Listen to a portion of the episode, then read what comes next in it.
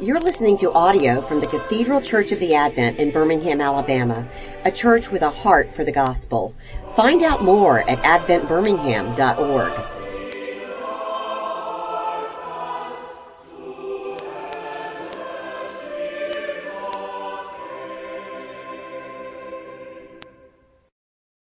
My printer at the house died on me this morning, or it didn't die, but no ink, so I had to bring my I had to bring my computer. Um, I always wondered if my professor, when professors do this, if they're actually doing solitaire while they teach, because I know my students are. I know they are. You know, I've gone. I actually have kind of gone to a no computer policy in my classes. Um, and and it's you know and part part of it my students don't believe me but part of it is a lot of the work in co- cognitive sciences on how students learn um, there, there have been a lot of studies done to show that hand note taking actually is a better aid for learning than you know the sort of the keyboard operation you know so I so I tell the students that you know, but the the uh, the unspoken part of that is, and you also can't check your Facebook account and you know all the other stuff that you want. Um, anyway, let's let's begin in prayer. Father, thank you um, for your kindness to us and your Son, and thank you for very good word that we heard this morning already about how how important and central your your word is in our lives. And I pray that you'll give us a deep desire and hunger for it because we have a deep desire and hunger for you. And we want to thank you for accommodating yourself to us in the humble forms of human language to speak the truth of your word to us. And so we ask that in this time, as we sort of press on, that you will you will help us to have a better sense of how to read and engage the Bible. And we ask these things in Jesus' name. Amen. Come on in. Um,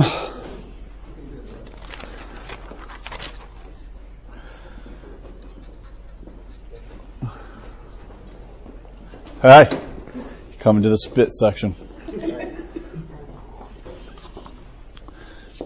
Safer, right? The, oh yeah, I, am only on the left side of the mouth. I, I, was I was told to tell you all from the bookstore folks um, that several other copies of, of Barth's Evangelical Theology have come in.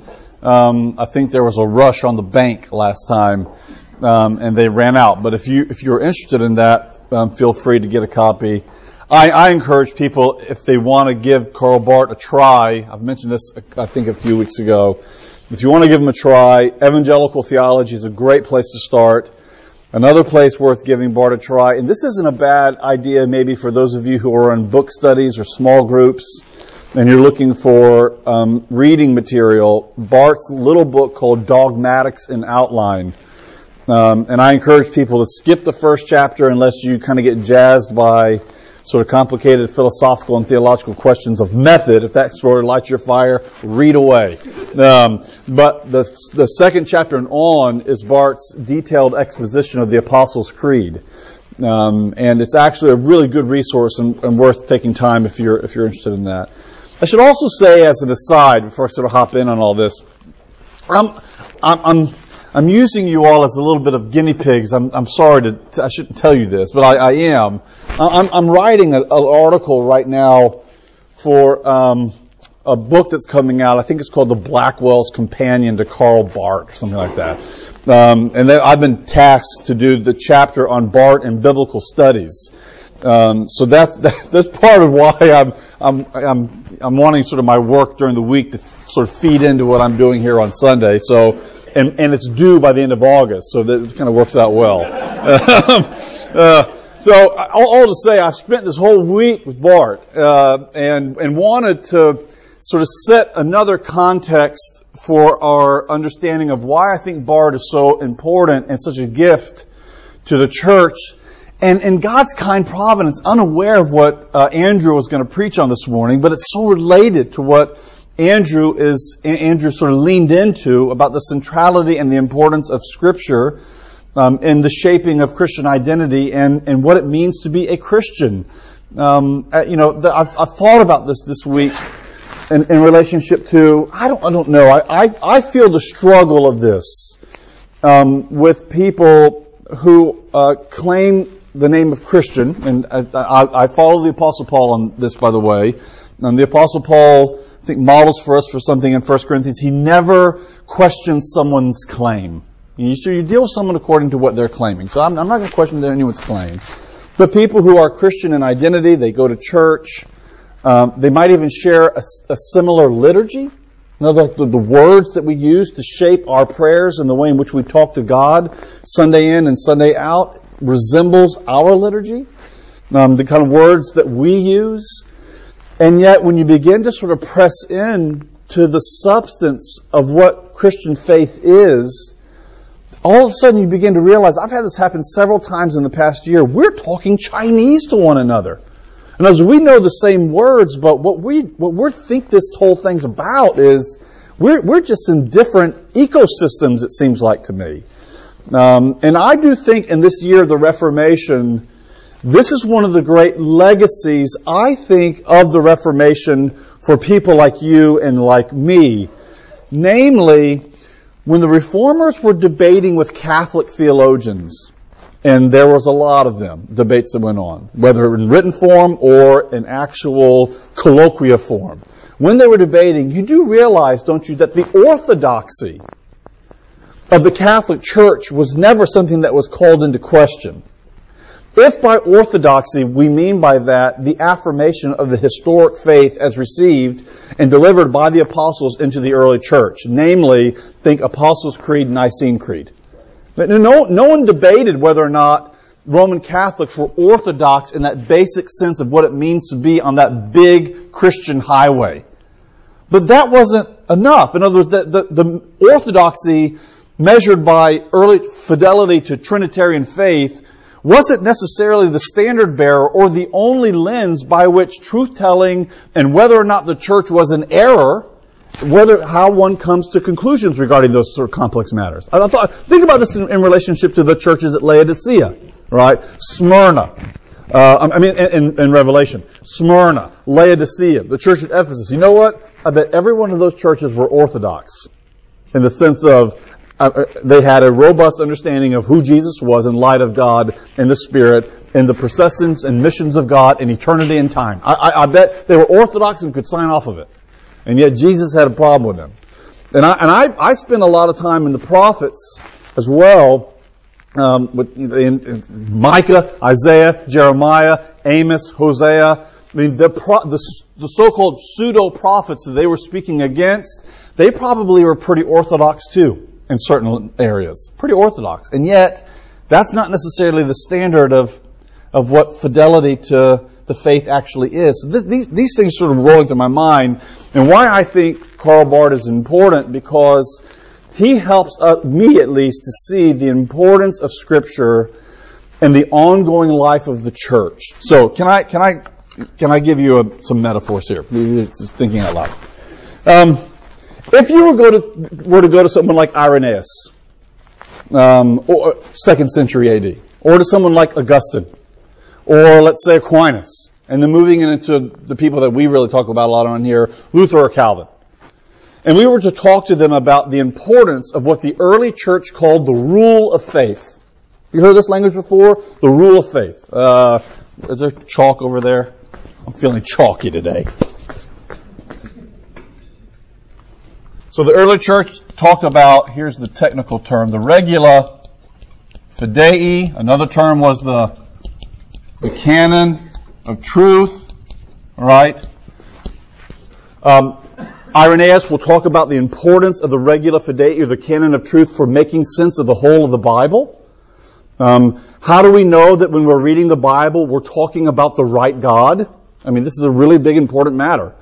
Um, so th- there's a commitment to, for lack of a better term, orthodoxy for the sake of reading the Bible well. But this is where I think Barth sort of comes into play as a helpful voice in this, because he agrees with this early church instinct as well. But that was, to use a metaphor, the regula fidei, orthodoxy, Trinitarian faith, the, the, the best metaphors for those are defensive metaphors. Um, it's a shield. It's a guardrail on the highway to keep you from falling off. It does defensive work to make sure that you know what it is that you're talking about and who it is that you're praying to and what worship looks like in the saving grace of God in Jesus by the Spirit. In other words, it's a, it's a defensive tool.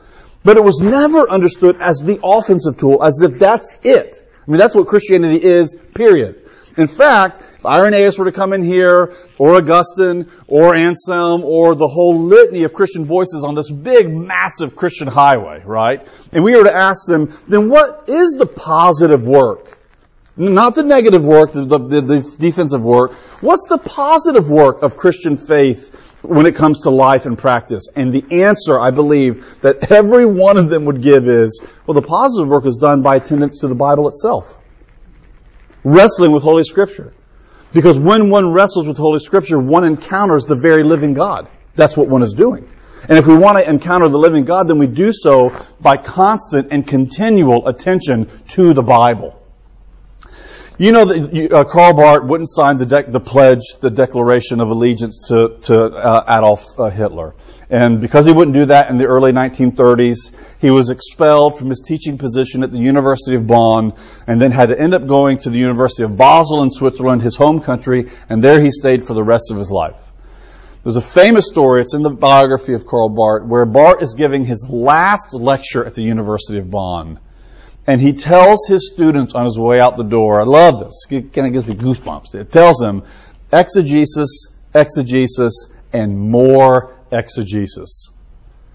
Uh, can I put it on in sidewalk terms? Read the Bible, read the Bible, read the Bible. That's what he was saying. Um, and, and, think about all that Barth wrote. I mean, it's massive, erudite, learned, um, complex, first tier thinking.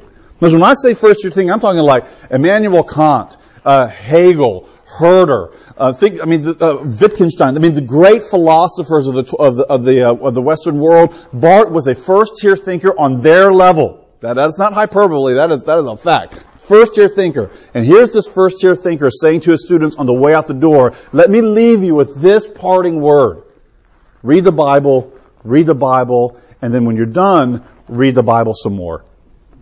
That is an early church instinct. That is very much the instinct sort of drives through that I think the Reformation period regathered and reclaimed that in a church that was beginning to lose that focus. And here we are in our world, and frankly, I'm convinced, as I've said before, that I think this is one of the most important matters that's facing the Western church in our, in our current period. The attendance to the Bible and a recognition that we seek to order our thoughts our minds, our hearts, and our affections according to its internal logic and claims. That's that's the kind of deal. All right. So with that said, uh, this, there's there's something um, uh, a story I want to tell you about Barth. So Barth taught at the University of Basel for um, most of his career, and and he was a he was a funny guy. I, I don't. I, he's the, you know. I, I don't know what you think about what you know stereotype of a theologian um, kind of dry and arid. But he, Barth was funny, filled with humor. Um, he, the stories of him and, and his sense of sense of humor very very funny. Um, you know, he would read Louis L'Amour novels to keep up on his English. And when someone asked him, why do you read Louis L'Amour novels? He said, because I, I want to keep up on my English and every once in a while it's just good to see someone get shot. Um, you know, so I mean, he, he just had a wonderful sort of sense of, sense of joy and life. He was a joyous theologian. But he could be very direct. I mean, the, the, he, the, you know, Germans, and the German theological tradition is built off of what they call Auseinandersetzungen, right? Internal debate. I mean, the, the debate is at the heart of what it means to be a theologian. And Barth got into a long-term debate uh, with one of his colleagues there at the University of, of, Basel, a man by the name of Walter Baumgartner. Uh, now, let me tell you a little bit about Walter Baumgartner. If, if you ask any Hebrew 102, 103, 104 student, right? So we're talking about someone who's gotten out of the basics of Hebrew and now they're doing bona fide Hebrew exegesis. Every one of them will know the name Walter Baumgartner. He wrote, he contributed to a lexicon um, that was written during his day and then sort of finished up after he passed off the scene. It's probably the golden standard to this day um, when it comes to Hebrew lexicography. I have it on my shelf. I refer to it all the time. If it wasn't so expensive, I would require every one of my students to buy it. All right, so that, that's that's that's Baumgartner. But Baumgartner um, was the he was the premier Old Testament scholar at the University of Basel during Barth's days. Um, and they both taught in the same faculty. Now that, that's a that's a neuralgic point. That's a nerve end here that, that's going to sort of contribute to this debate. Baumgartner did not te- teach in the philosophy faculty. He did not teach in the history faculty. Baumgartner taught in the theology faculty. So both of them were in the same faculty, and this created some significant tension between these two figures. One time, this wasn't very nice. Um, Karl Barth told a colleague, and this is in the biography, Baumgartner's lectures are just dry bread. That's what he called them, right? Um, and a series of letters sort of emerged um, after both Barth and Baumgartner's death between these two colleagues over the span of some 15 years these two wrote letters back and forth to one another. Um, I, uh, Rudolf Smend taught at the University of Göttingen. He found these letters and he published them. Unfortunately, they're only in German, so I've got to, got to work real slowly through them. But these letters are fascinating because here you have Baumgartner who fires off one missive. I just got your most recent volume, theology volume, and your exegesis on this point, that point, that point, it's all wrong. You know, da da da, all wrong. Da, da, and, and then Barth would fire back and say, well, what about this, this, and this? But their first few exchanges, I think, are really instrumental and instructive when it comes to Barth's particular legacy and his very churchly and theological understanding of what it means to read the Bible. Why?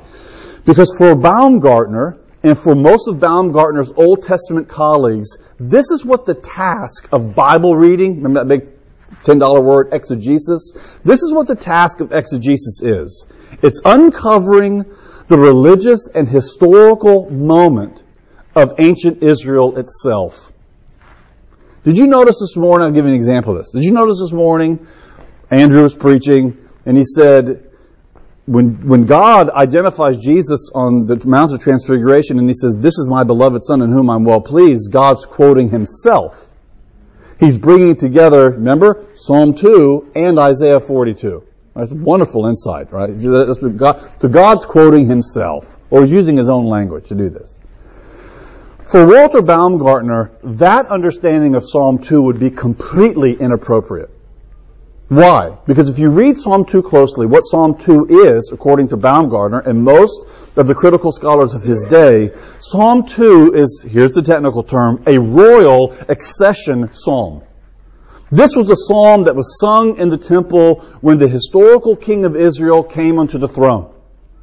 That's what that psalm tells you about. That psalm gives you a sense of what that moment was like, and that moment feeds your understanding of what that, how that psalm should best be understood. That's what exegesis does. It uncovers the historical moment. And guess what? Once you're done doing that, then exegesis has stopped. So apparently Baumgartner gave a lecture. And in this lecture, he, um, he says, as an aside, oh, this really sets Barth's teeth on edge, right? He says, I will allow for homileticians, for preachers, right? I'll let preachers and theologians, they, they can do their, this is me being not very kind of, but this, in effect, we say, they can do their finger painting with the Bible if they want. They can do their, here's Martin Luther's famous interpretive uh, maxim, whatever pressures to Jesus. Right? They can do that all they want to, and that's fine. They should do that.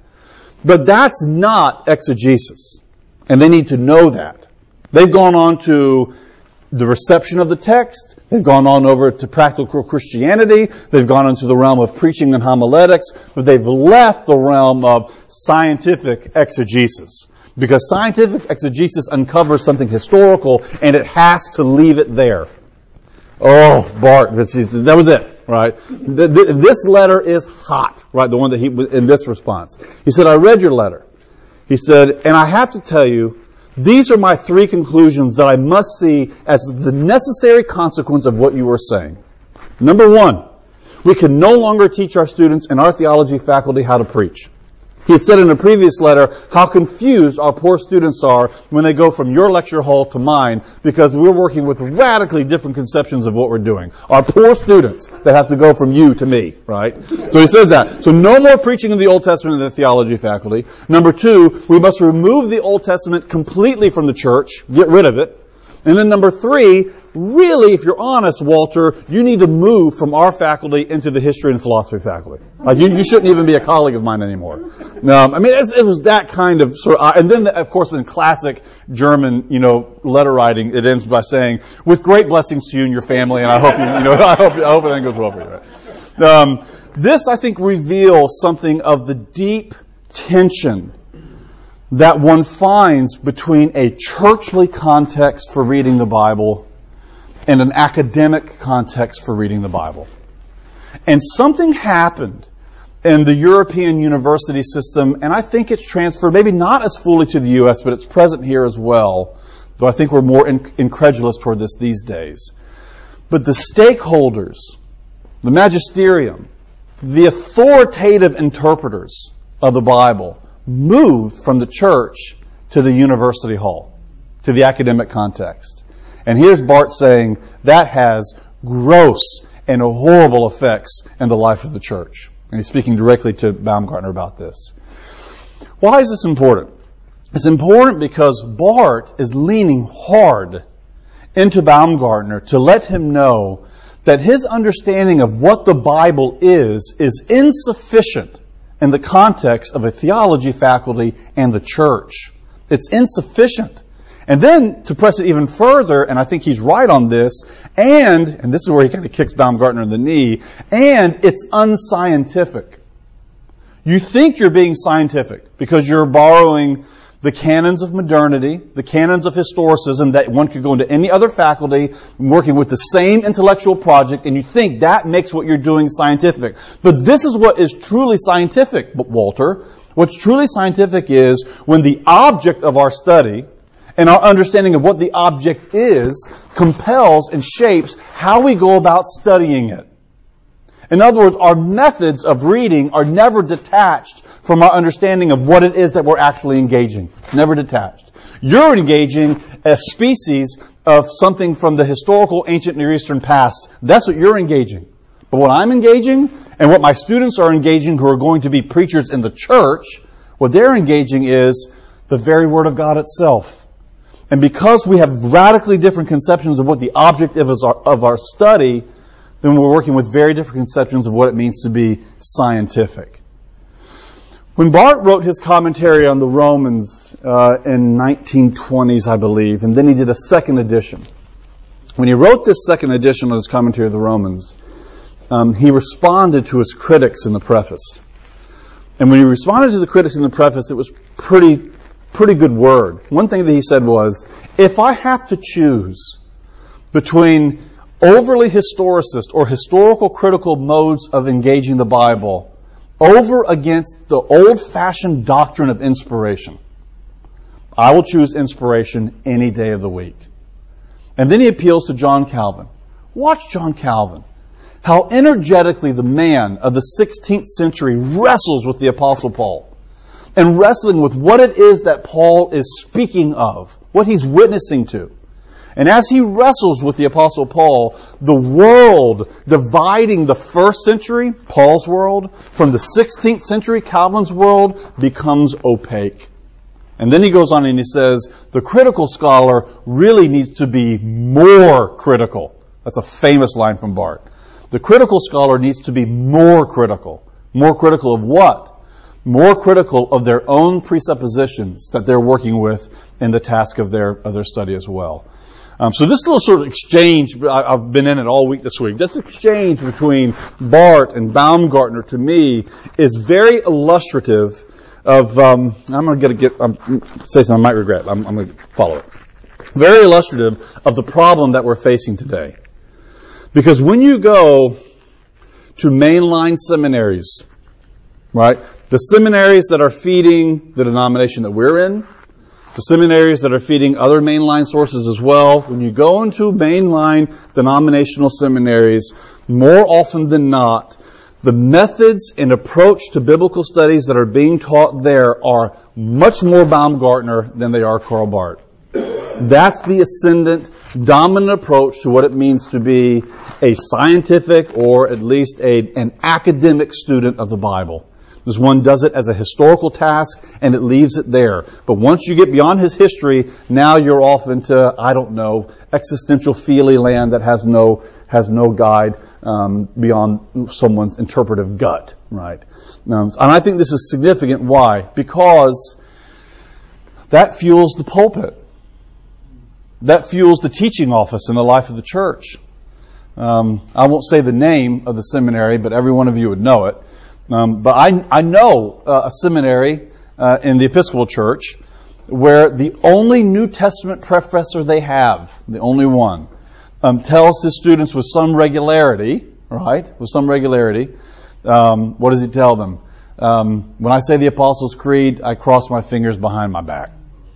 Right. Um, so I think this is a sort of a significant sort of moment of distinction between between um, um, Barth and Baumgartner and the legacy the legacy that they leave. Now, with all that said, let me stop for a second because that was a lot. Now, let me stop. Any any questions that you want to sort of bat around? Yes, ma'am. All right. When you said uh, in, in Barth's response, so uh, the, the, the technical term would be the historical critical method. Um, and the historical critical method is this. One attends to the, the genre of the text. What kind of text are we dealing with? One attends to the author's intention as best as one can understand what the, who the author was. And then one also sort of brackets out theological commitments in an attendance to what the text says in its particular historical moment. That, that's really kind of at the heart of the historical critical project. Um, and I think Barth would say, and, and I need to be more nuanced in this myself, I think Barth would say, we learn a great deal from what historical critics have done in their reading of the Bible.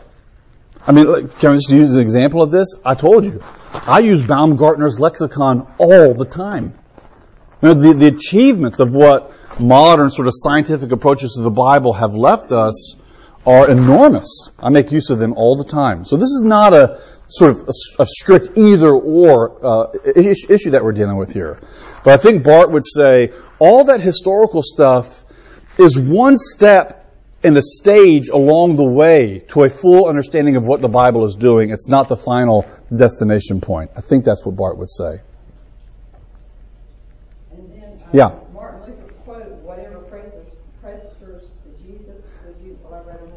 Yeah. So, you know, Barth, the, the technical, uh, the technical term is what drives to Christ. That, that sort of, it's a kind of Luther's bumper sticker for his interpretive approach to the Bible.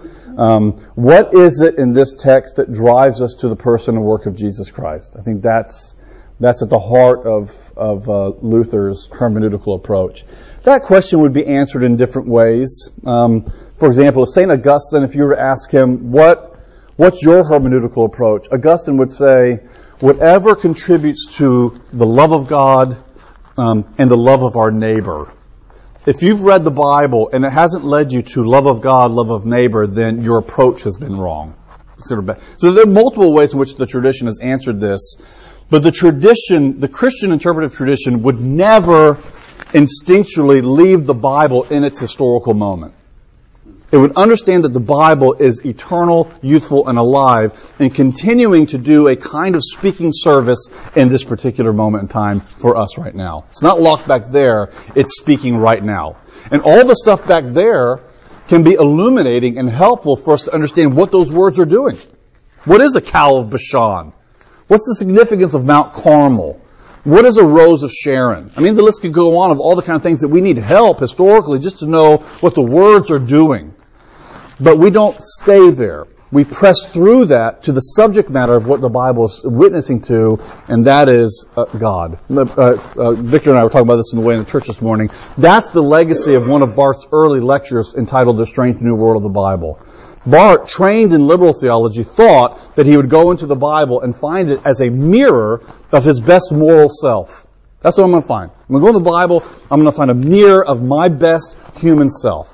And instead, Barth said, I went into the Bible and I discovered the Bible is tyrannical in wanting me to enter into the world of God, not the world of my own self-discovery. And that fuels, by the way, Barth's interpretation of ancient Israel and, and the New Testament. Here's what Baumgartner said in one of his letters. New Testament scholars are after the historical Jesus. Old Testament scholars are after the historical Israel. And the texts are sources toward that end. But you, Barth, your focus is the Bible as a book. My, sor- my, my goal is ancient Israel. See, Barth is working again with a classic understanding, a, a Reformation understanding of the inspiration and revelatory character of the Bible. It's the Bible itself as a document, as a written word, that is the continuing source of ongoing revelation of the life of the church, not the historical background behind the biblical text. I have a, my, my, my doctoral supervisor wrote a little book on, on, I mean, a little article on, on the hermeneutics of the uh, interpretation of the prophets that I thought was really helpful. And this is what, how, what he, how he entitled the, the article on letting the prophet, oh, no, on letting the book act like a man, right? And what he meant by that was, I'm not all that interested in the historical Micah or wanting to hear the crackling voice of Isaiah the prophet as he thundered wherever. I, I assume all that happened. But it's the text itself that's the ongoing location of the canonical work of God to deliver his own self in these words. And that, that's a significant um, point of departure, I think, between Baumgartner and most biblical scholars of his day.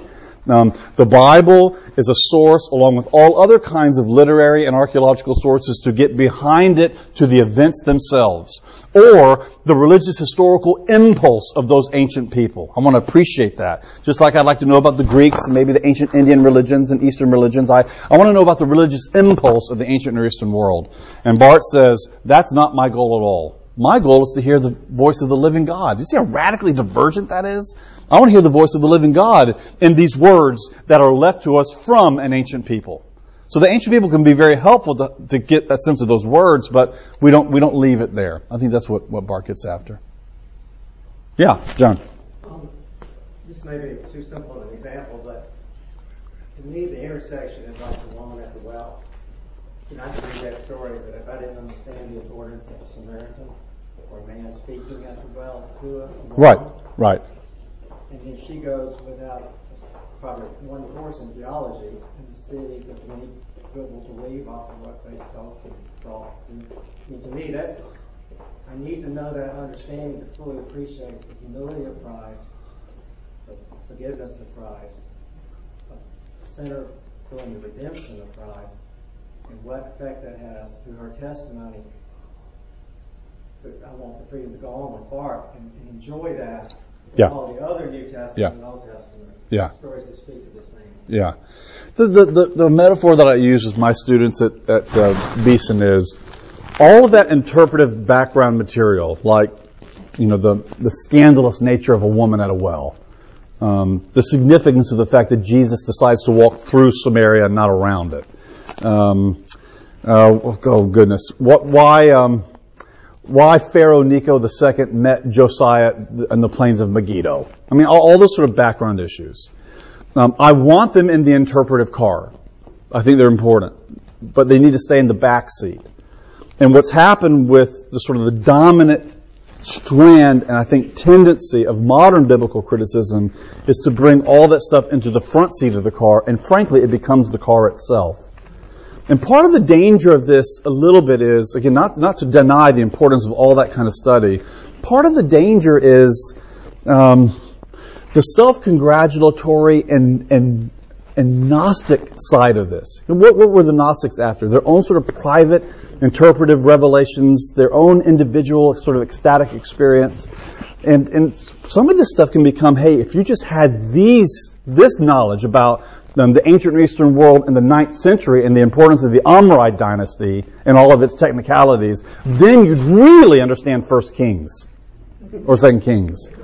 I, I my, my, I think my, my reformed um, and Protestant sensibilities begin to twitch when I hear that.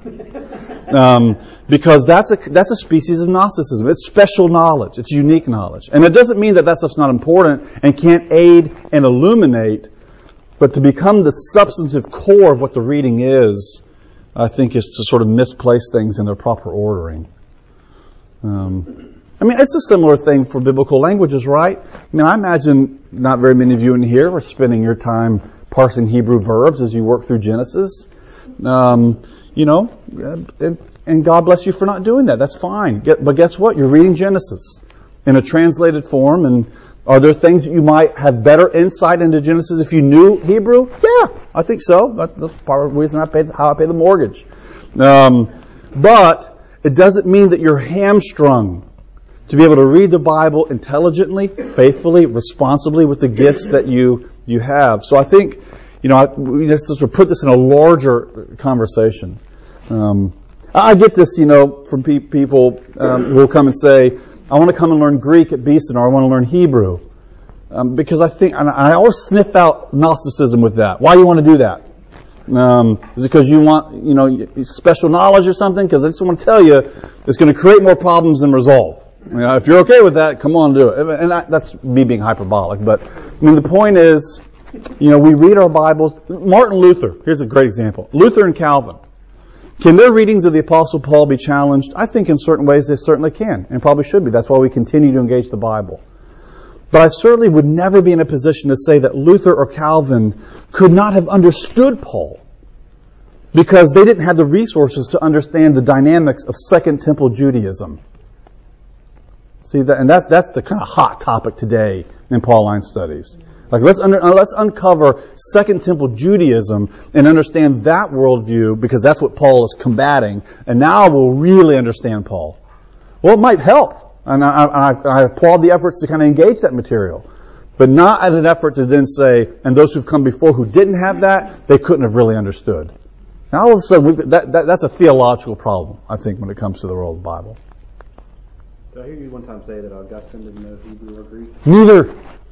And he's in our dome at Beeson. you know, I told my, I told my students, you're never going to be in the dome, ever. Um, you know. Yeah, exactly, exactly. Well, I was going to do the Job. I, didn't even get to my computer. I was going to do um, a Barth's reading of Job as an illustration of this. We'll do that next week. All right. Lord, bless us as we go our separate ways, and uh, encourage us as we continue to follow after you. In Jesus' name, Amen.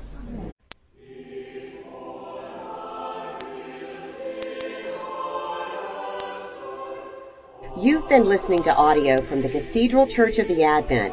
If you live in Birmingham or find yourself visiting, we hope you'll join us at one of our Sunday services. Find out more at adventbirmingham.org.